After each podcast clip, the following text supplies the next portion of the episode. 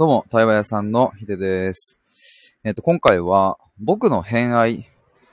えー、それが解釈が変わることっていう、そんなテーマで話していきたいと思います。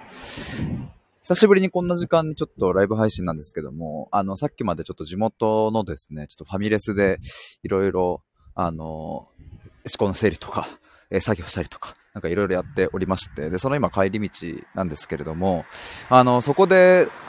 あの、ちょっと最近ですね、あの、結構いろいろ書き出してみて整理するみたいなことをよくやってるんですが、まあ、今回もちょっとファミレスでいろいろ書き出してみたりとか、いろいろした時にちょっと今日のこの偏愛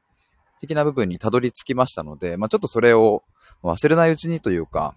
あの、まあ、ちょっとホットなうちに整理しつつ、皆さんともシェアできればなと思いまして、えー、こんなライブを立ち上げました。あくらりんさんこんばんは。どうも、ちょっと今帰り道でございます。そして僕の偏愛っていう、僕の偏愛をただ話すっていう回なんですけれども。あ、ちなみにですね、あの、一点ちょっとお知らせがありまして、えっと、連日ちょっとご案内してるんですけども、あの、YouTube をにがつついたちから始めました。まあ、レターに表示しまして、で、今アーカイブ聞いてくださっている方はですね、ぜひ概要欄のリンクから飛んで、えー、ください。そして、速攻チャンネル登録よろしくお願いします。えっと、高評価お願いします。っていう、えー、まあ、本音と、えっと、もう一個の本音が、あの、あぜひ見ていただいたらですね、感想いただけると嬉しいですっていうのと、一応ですね、あの、内容としては、まあ、自己探求とか、まあ、自分を深く知るとか、内面を見つめるとか、まあ、そういうテーマでやっていこうというふうには決めているんですが、あの、今日のこの解釈が変わることっていう、なんかね、ここが結構やっぱね、いろいろ肝になってくるかなという感じもしました。あててさんこんばんは。先ほどに引き続きありがとうございます。ちょっとね、あ、ちょうど今、あの、偏愛じゃない、あのー、本題本題に入るところなんですけれども、やっぱなんかね、ここ、ここ、むっちゃでかっと思って、えー、っと、これどういう流れだったかっていうと、僕今日ですね、そのさっき、えー、ファミレスで、えー、っと、僕は対話の何が好きなのかっていう問いを立ててですね、で、あの、白紙の紙にバーって書き出してみたんですよ。で、あの、そこで出てきたのがこの解釈が変わること。ちょっと今、ちょっと待って、一回今僕帰り道なんですけど、ちょっとそのノート出そう。今もう道端でちょっとカバン開けますわ。すげえ怪しいな、これ。ちょっとね、ちょっとこのノート見たいわ。怪しい怪しい。えっとですね、なんて書いたかっていうと、えっと、対話の何が好きかというと、解釈を塗り替える瞬間っていうのがまず出てきたんですよね。えー、っと、自分の感性に従って、えー、それをこう相手に分かりやすく説明して、で、それが相手の心の奥底に、うん、響いた瞬間。えー、っと、でね、よくよく考えてみれば、あ、これ、あの、ノートに書いた、あの、メモに書いたんですけども、よくよく考えてみれば、対話をするときに、あの、僕の一個の視点としてですね、どうしたら、この人の、この人っていうのは目の前の人の解釈が、えー、より良い方向に進んでいくのだろうかということを考えながら問いを立てて、えー、話の流れを作っているって、今、まあ、ノートに書いたんですよ。そんな感じかなと思って。だからですね、逆に解釈の変更が行われない対話は、えっと、僕は面白くないし楽しくないし、いや、むしろ僕がですね、その、えっと、自分がお金をいただいて、えーそのまあ、仕事としてね、えー、クライアントさんにその対話を提供するっていう立場だとしたら、あの、解釈の変更が行われる対話にもう必ずするぞっていう、多分そこはね、なんかね、意外とあの熱い思いがあるなっていうのをちょっと書いてて思いました。で、えっと、でね、その後に続けて、なぜ哲学的なところまで考えるのかといえば、まあ、哲学的なところっていうのは、もう本当に、えっと、まあ、愛とかね、その幸せとかそういうことを、あの、なんだろうな、ストレートにあなたにとって愛って何ですかとか、幸せとは何ですかとかっていうのを、別に毎回毎回ストレートに聞くわけではないですが、まあ、なんか対話してるとね、結局そういう観点にたどり着くんですよ。っていうのが言いたかった。あの、なぜね、僕が哲学的なところまで、えー、考えて、まあ、対話の中でもそういうふうな質問をするのかといえば、それはやっぱね、解釈を、えー、っとね、変更、前に進めるためって書いたな。ちょっとこれ僕なりの表現で申し訳ないんですけども、まあ、僕もいろいろ哲学的な問いとか考えるの好きなんですよ。で、なんでそれ自分やんのかなと思ったら、やっぱ僕もね、僕の解釈を前に進めたいんですよ。解釈を前に進めるはめちゃくちゃ僕の中でなんかこう割とヒットしてですね、その後にも書いたんですけど、今立ち止まっている自分を、えー、苦しめている解釈、まあ、かっこ意味付けから抜け出し、えー、ふっと身軽になる人生を、まあ、歩むために、えー、とにかく考えると。で、これがまあ一つ僕の届けたいことなのかなとも、えー、書きながら思ったんですが、で、まあ今日のちょっとテーマにまた戻すとですね、これ僕の偏愛って書いてるんですけども、あの、これやっぱ本当にね、好きでたまらないなと思うんですよね。だから対話が好きな理由の結構大部分を占めるのがここかなって思いました。で、えっと、まあこれちょっと誤解なきようにというか、でもなんか、なんだろうな、あの、これはでもあくまでですね、僕がこう聞き手として、えっと、その実際にそのクライアントさんからの相談に乗っている時にめちゃくちゃグワッと出てくるこの偏愛的なね、あの感じというか、あの、そういうのがやっぱり一段と強くなるんですけれども、別になんか毎回思ってるわけではないというかね、そのコラボするたんびにとか、例えばそのスタイフでね、楽しくコラボして、えっと、わーって話、話す時とかにも、えっと、解釈をなんか変わんないとやだなとか、えー、そんなことは全然考えてないんですけれども、なんかね、やっぱね、この意味付けをこうアップデートしたいみたいな、なんかそういう思いが結構あるんだなって思いましたね。あの、ガチ対話モードの時です。超ガチ対話モード。えっと、超ガチ対話モードは何かというと、まあ、さっき言ったように、僕と対話したいっていうので、えっと、お金を払ってくれて、サービスを買ってくれて、で、僕の元に、えっと、相談を持ちかけてくれる時のガチ対話モードの時ですね。ダンス、ダンスだね、こんばんは。えー、これはどういう放送ですか？えっと、僕の偏愛を話す放送でございます。僕の偏愛をただただ話しているので、なんか特にあの、なんか、これで伝えたいことは何かっていうと、僕こんな偏愛持ってますっていう感じなんですけども。なんか解釈が変わることが、えっと、なんか僕が好きだっていう話ですね。なんで好きなんだろうね、これ。ちょっとよくわかんないな。まあ、ちょっとさっき出てきた言葉なので、何が好きだ、まあ、ここら辺もちょっと整理しながら話せればなと思ってたんですけど。でもなんかさ、解釈が変わることってちょっとね、表現が、硬い感じもして、なんかもうちょっとね、あの、いい表現、いい表現というか、もう少しなんか身近な柔らかい表現がないかなっていうのは、ちょっと模索中ではあるんですけれど。まあ、さっき言った意味付けとかに近いのかな。なんか、なんつうんだろうな。まあ、いろいろ物事を考えてると、まあ結局、自分の悩みだったり、うん、まあ逆に、そうだな、嬉しいこと、喜びとか、なんか、そういうのも、まあ全部自分のね、えっと、まあ、ちょっと極端な言い方かもしれないけど、全部自分の解釈とか意味付けからね、あの、まあ来てるとも言えるしね。だからなんか、その、どう世界をやっぱ捉えているのかみたいなとこに興味があるのかな、その人が。テテさん、解釈が変わる？好きなものが変わる？そうですね。解釈が変わる。好きな、うん、好きなものが変わる。そうだな。ちょっともうちょっと深めたいな。ダンスさん、新しい発見で知見が広がるみたいなこと？えっと、新しい、まあそうですね。そうそうそう。新しい発見。そうそうそう。新しい発見大事。テテさん、ごめん。音声がほにょほにょなって聞き取れないところ。ああ、マジっすか。僕の方、ちょっとあれかな。大丈夫かな。もし他にも聞きづらいとかあったら、言ってください。ダンスさん、新しい考えを知るみたいな。まあそうですね。でもなんかどちらかというと、そうだな。新しい考え。あ、でもありがとうございます。なんかそれ言ってもらって、ちょっと今一個思ったのは、新たな考えを知るというよりは、なんかね、自分の中での書き換えを行っていくみたいな。まあだからそれがね、新しい考えとも表現できるとは思うんですけど、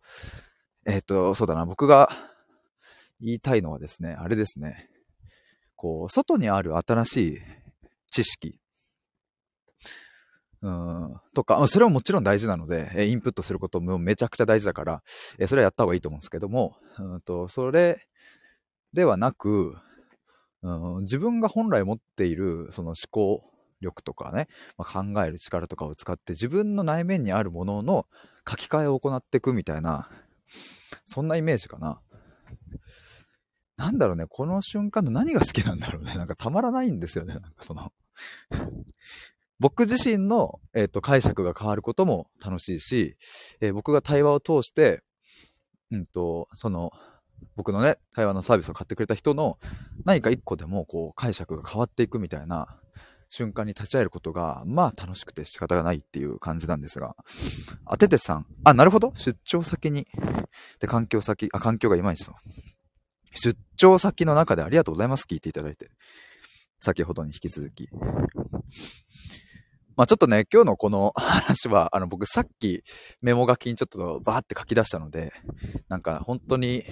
全然まだまとまりがないんですが、でもなんか一つここは大、大きなものだなと思って、まあなんか対話対話自分でね、言ってますけれども、結局、あなたは対話の何が好きなんですかっていうのを自分に対して、なんか問いを立ててみたら何が出るかなと思って、結構ね、これね、大学生の時に、えっと、僕はあの、就活支援のなんか団体みたいな友達を作ってまして、で、その時にですね、その団体でいっこ、えっと、ブログを作ってですね、で、さんにんで作ったんですけど、なんかみんなでこう、ローテーションで、えー、コラムを書くみたいなことをやっていて、で、当時書いたのが、うんと、好きという感情の危険性っていうテーマで、なんか、ちょっとカッコつけて、そんなテーマで書いてたんですけど、そこで言ってたのは、結局その物事の何が好きかっていうのを吟味しない上で、えっと、就、まあ、その時就活だったので、えっと、吟味しない上で就職先を選んだりするのは、ちょっと危険性があるよ、みたいな話、記事をですね、まあ、結構な文字数でまとめたんですよ。それ多分ね、ノートに転記したかな。転記した気がするな。で、まあなんか、やっぱそうだよなって今話しながら思ったんですけれど、例えば僕その時の記事とか書いてたりとかね、あの当時就活相談乗っていた後輩たちにも、なんかこう、あの、お伝えしていたところなのかなと思うんですけど、あの、まあ、すっごいわかりやすい例で言えば、えっと、野球が好きだから、えっと、野球の会社に入るとか、で、ちょっと、うん、それだと続かない可能性があるよとか。いや、漫画が好きだから、なんか漫画系の仕事とかって、まあすっげえわかりやすく言うとそういうことでね、まあこうやって言葉にすると、まあそれはそうでしょうっていう感じだとは思うんですけど、いざなんか転職とか就活とかっていう、そういう自分が渦中に入るとですね、結局自分って何に興味があるんだっけ、何が好きなんだっけっていうことになり、あ、そうだ、これが好きなんだ、この分野が好きなんだってなると、結構やっぱそこを中心に調べていき、で、中心にそういう業界をね、じゃあ漫画が好きだから漫画とかそういうゲームとか業界を中心に調べていくと、まあ、だんだんそこの情報がたくさん入ってきて、あ、ここいいかもってやっぱなってくるんですよ。でもなんかよくよく考えてみると、漫画の何が好きなのかっていうところに着目するとですね、えー、意外なところに好きなものがあったりして、えーと、そうすると漫画業界じゃないところに行った方がいいんじゃないかみたいな、まあ、ことがよく起こるんですよね。で、なんか、っていう話とちょっと今日の話、なんかちょっと似てるなと思って。まあちょっと逆っぽいんですけど、僕はその、対話っていうものを、まあ言い続、言い続けるっていうか、今自分で対話屋さんとか言ってるのでね、対話を大事にしているんですけど、なんかね、対話っていうものは大事なんだけど、結局ちょっと対話っていう言葉も結構広いし、あの、じゃあなんか全ての、この、世のすべての人と、すべての人っていうか、だ、誰とでも、どんな対話をしてもいいのか、僕はそれでも、うん、楽しいのかっていうと、そうじゃないなっていう。じゃあ自分は一体どんな対話をしたいと思ってて、どんな対話を、うん、いいと思ってて、何が好きで、そしてそれを受け取った人に、うん、なんかどういうふうに感じてほしいのかみたいなところを、ちゃんと言語化しないと、なんかブレるなぁとも思ったりして、まあだからさっきちょっと、ふとこの問いが湧き上がってきたんですけれど。テテさん、好きなものを仕事にするのは避けたなと。好きな、そう、だからね、結構そこ、難しいラインだなと思いますね。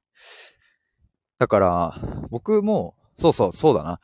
対話が好きですっていう風な自己認識になると、僕の場合はちょっと危ないっていうことですね。ちょっと危険。対話が好きだから対話をする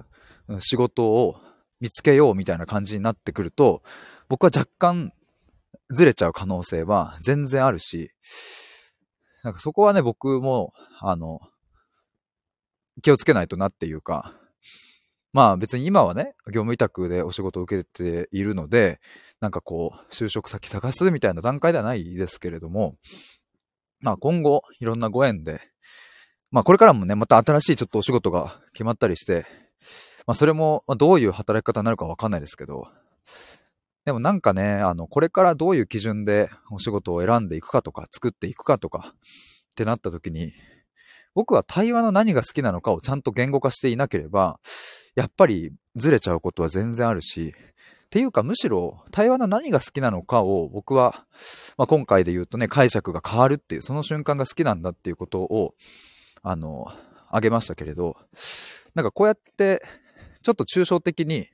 というか、なんかこのエッセンスを抽出するみたいな感じにすればですね、じゃあ解釈が変わるっていう現場に立ち会えるお仕事だったら、もしかしたら僕は親和性があるのかもしれないっていう仮説も成り立つし、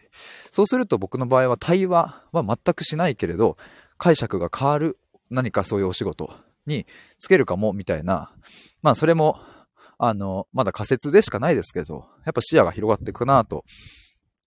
思いますね。だからなんかね、僕最近で言うと、まあ今ちょっと自分のキャッチコピーとかをコピーライターさんに作っていただいてるっていうのもあって、街中のコピーとかを、キャッチコピーとかを見る機会とか、まあ、それこそ、えー、さっきも、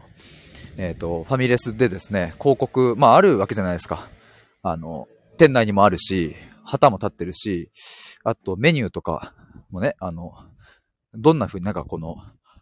なんかイタリアのシェフがなんか直伝みたいなな言葉とかさ、なんかどういう言葉がこうお客様に刺さるのかなみたいなところとかも、最近なんかよく見てるんですけどね、なんか そ, そういうのもやっぱ好きだなと思いましたね。まあある意味それも解釈が変わるというか、そのたった一つの言葉で、あ、なんかね、電車でこの前見たキャッチコピーでいいなと思ったのは、えー、っとね、あれはゼクシーだったかな。あのゼクシーって婚活とかのやつですね。ゼクシーのあの、えー、っとキャッチコピーで、結婚は歩いてこないみたいなのがあったんですよ。確か。ちょっと正式にはちょっと違ったらごめんなさい。まあでもそんな感じです。結婚はあの歩いてこないよって、む自分の元には歩いてこないみたいなキャッチコピーがあって、で写真とともにそのコピーがあったんですけど、やっぱあれわって解釈が変わるというか、確かにみたいな、結婚って別に待っててやってくるもんじゃないよなみたいな、なんか、かまあそれは解釈が変わるというよりは、もしかしたらなんかハッとさせられるみたいな方に近いのかもしれないですけど、でもなんかどこか結婚ってなんか、まあなんだろうな、いつかはするものかなとか、きっとまあできるだろうなとか、なんか僕は漠然とそんな風に思ってるんですけど、でもなんか結婚は歩いてこないとかって言われると、確かにあそうかも、したいんだったら自分で歩き出さなきゃって、えー、思わせるっていうね。テレさん、リクルート系のキャッチコピーセンスいいよね。いやー思いますね。やっぱね、あの今ここにない出会いっていうあの言葉もやっぱ僕好きだなと思いますし、あとね、まああの結構大学の時にやっぱリクルートに出会い、就活の時に、まあ、だからリクルートを志望したっていうのもあるんですけど、そのきっかけの言葉の一つにね、えっと自ら機会を作り出し、その機会によって自らを変えよっていう、まあ、これはキャッチコピーっていうか、多分創業の江添さんが多分言った言葉だったのかな。これ結構惹かれましたね、当時。自ら機会を作り出し、その機会によって自らを変えようっていう。なんか語呂もいいし、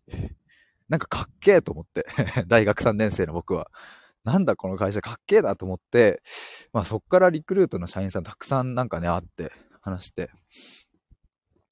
でも確かにね、テテさんがおっしゃるように、リクルート系のキャッチコピー、いや僕も好きですね。僕が入った会社のリクルートスタッフィングも、あのらしさの数だけ働き方がある世界とか、あとそのそのなんだその会社員のことをワークスタイルメーカーとも言ってたんですよ。ああいうの今ね思うとすげえセンスいいな、なんか上からなっちゃいますけど、なんかそのらしさの数だけ働き方がある、えー、そんな社会を作る我々自身をワークスタイルメーカーと呼んでいたんですけれども、その企業のねサイトとかでなんかいいっすよね、ワークスタイルメーカーっていう営業ですとかじゃなくてねあのそういう精神でみんなでやってたっていうのがなんかいいなと思いますし、そうそう、まあなんか戻す、戻すと、まあ、そういうキャッチコピーとかもなんか一つ解釈を変えたりとか、あと正しく伝わるみたいなところかな。そうだから、あと僕この解釈が、あ、そうそう、僕の偏愛のもう一個はやっぱね、解釈が変わるっていうことと、あの説明っていうのがなんかあるんですよ。さっき書き出してて思いました。だからなんか対話するときに、えっと、僕結構やっぱ聞くことが、えっと、時間にするとね、多分、僕が聞いてる時間の方が全然長いと思うんですよね。あの、割合で言うと。ただ僕喋るときはちゃんと喋りきるというか、その対話中に。僕はこう感じました。今の話を聞いて、えー、これこれこうでこうだと感じましたっていうことはちゃんとお伝えするし、で、その時に、うーんと、やっぱ説明をちゃんとしなきゃいけないと。で、結構その、えっと、哲学的な問いとか深く入っていくときの、えー、伝え方って非常にうーんと本当に語尾一つとか助詞の使い方とかなんか本当に一文字で結構やっぱ変わるなっていうのを思うので、その説明するときの言葉選びのセンサーはなんかめちゃくちゃ立ってる気がするんですけど、でもなんかその時楽しいですね。やっぱそれもあるな、僕の偏愛、解釈が変わることと説明することで、特にあのいや今日僕えっ、ー、と僕の対話をね、あのサービスを買ってくださった方とえっ、ー、と今日ねたまたまね重なってにほんえっ、ー、とお二人の方とお話ししたんですけれども、えっ、ー、とお一人の方と話している時にあったんですが、もうほんと終盤も終盤の方でえっ、ー、とこれどう伝えようみたいな、どう言葉を選んで伝えようっていうのを迷いながら、えっと、バンって伝えた時に、それがなんかね、本当に、すごくその方に、バンってなんか、あの、擬音語ばっかりですいません。バンって届いて、で、まあ、あの、その方が、あの、バッてその場で涙を流されたんですよ。あの、その方はなんかいろいろね、こう、えっと、全然あのいいように使ってくださいっていうふうには言ってくださるので、まあ内容はね、全部は話せないですけども。で、なんかその瞬間にというか、なんだろうな、その、これどう伝えようみたいな、あそこでぐっとなんか一旦力をためて、この言葉でこうしてこうして、よし、こう伝えようって考えてるあの瞬間とか、まあたまらなく僕はワクワクして、で、まあもちろん伝えるっていう時には、えっと、迷いもあるし、えー、怖さみたいなものも伴う、伴いますが、でも、なんかそれ以上に僕は自分の感性に従って、えっと、その方のお話を真剣に聞いて、真剣に感じているので、僕はもう最後はその自分の感覚を信じて、えー、伝えきるっていうのを、まあ割と終盤の方になるとね、きゅうじゅっぷんの最後の方に結構そうなるケースは、まあまああるんですけど、まあ今日のお話しした方は、初回ではなく、えっと、何回か話したことはあるので、まあだから一気にそういう深いところまでいけたっていうのは、まああるかなとは思うんですが、なんかあの瞬間とかやっぱ、なんかなんだろうね、どこ、ドーパミンっていうんですかね、なんか、ドーパミンであってるのかわかんないですけど、なんかこう、ぐわっと盛り上がる、なんか感じがあるんですよね。だからね、僕そう、あの、将来的になんか講演会したいとか、マイク持って話したいとかっていうのを前、なんかライブとかでも言ってたと思うんですけども、なんかその、なんでマイク持ちたいんだろうとか、いや、なんで講演会やりたいんだろうっていうところの一個に、なんかね、説明したいっていう、なんか謎の欲求がある。伝えたい。自分が頭の中に思い描いていることを、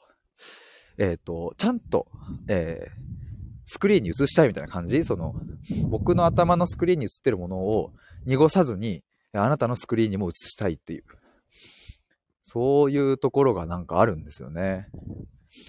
だからなんか今日はそうそう、なんかそんなことも調べ、調べてっていうか言語化したりしてました。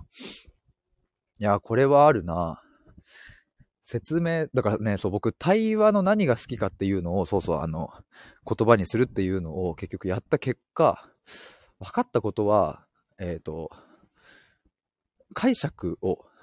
変えることと、説明するっていうこと。ここが楽しいのかなとも思いました。まあもちろんこれだけじゃないのでね。なんか語り尽くせないですけど。結構ここ好きだなぁと。まああとはですね、なんか、まあこれは前から言ってるんですけど、まあ、その人がどんな人生を送ってきたのかにはめちゃくちゃ興味があるし、その人がなんで今その言葉を使うのかにもすごく興味があるし、あなたにとってその言葉はどんな意味を持つのかにもめちゃくちゃ興味があるから、そこはもう好奇心で突き動かされている感じなのかな。偏愛というよりは好奇心かな、多分。まあ、なんかだんだん整理されてきました。ありがとうございます。あ、ありがとうございます。あの、僕が勝手に喋っているだけですが、皆さん聞いていただいて、ありがとうございます。そうかもな、もう好奇心が半端ないので、これはもう前からよく言っているんですが、なんか例えば、エーケービーフォーティーエイト に僕は興味はないけど、僕の対話のお相手が エーケービーフォーティーエイト にめちゃくちゃハマっていて、すげえファンの人だったとしたら、なんでこの人は エーケービーフォーティーエイト にハマってるんだろうとか、そこに超興味が湧くし、なんかね、そこへの好奇心はえげつないことになっているみたいな。だからなんかその構造を見ていったりとかするのが好きなのかな。その概要というか、今のあなたがどういう風に作られていてっていう。なんか辻褄というか、なんつうんだろう。まあ、もちろん人生いろんなことあるので、えっと、すべてをこう図解にすることは、まあ、ほぼ不可能だと思いますけれど、ただなんかここでこうでこうでこうだったから今のこういう考え方があるとかっていう構造を理解するのも好きだし、なんかそこをこう見つけていくのも多分好きだから、でもそこはでもどちらかというと好奇心なのかな。ててさん、まあ言語化したりテキスト化したりすることで見えることってありますありますね。うん、そういうところが好きっていう感じかな。そんなところでしょうか。いや、なんかすいません。あの、結局、僕家までじゅうごふんいないくらいかなと思ったら、気づいたらまた家の周りをぐるぐるしてにじゅうななふん話しておりました。いや、皆さん聞いていただいてありがとうございます。まあ今日ちょっとお話ししたことは、まあなんかパッと出てきたものなので、なんかまた明日には言ってること変わるかもしれませんが、でもなんか今日ちょっとあのホットなこの話題をすぐにこうしてお話聞いてもらえてめちゃくちゃ嬉しいですし、僕もなんか今好奇心とえっと偏愛っていうもののなんかこう住み分けっていうかね、なんか多分重なるところもあるんですよ。好奇心があるから好きだし偏愛になるっていう部分ももちろんあるから、えっと、完全に二つに分けるとかっていうのはちょっとむずいんですけど、でも好奇心と偏愛って若干違うよなっていう感じもなんか今分かりました。なんか好きだっていう気持ちと知りたいっていう気持ちみたいな感じですかね。なんかシンプルに言えば、なんかそういうのも言語化できたので、えー、なんかとっても楽しくお話しさせていただきました。ということで、皆さん最後まで聞いてくださりありがとうございます。ぜひ YouTube の方もお待ちしております。すいません。ありがとうございました。バイバイ。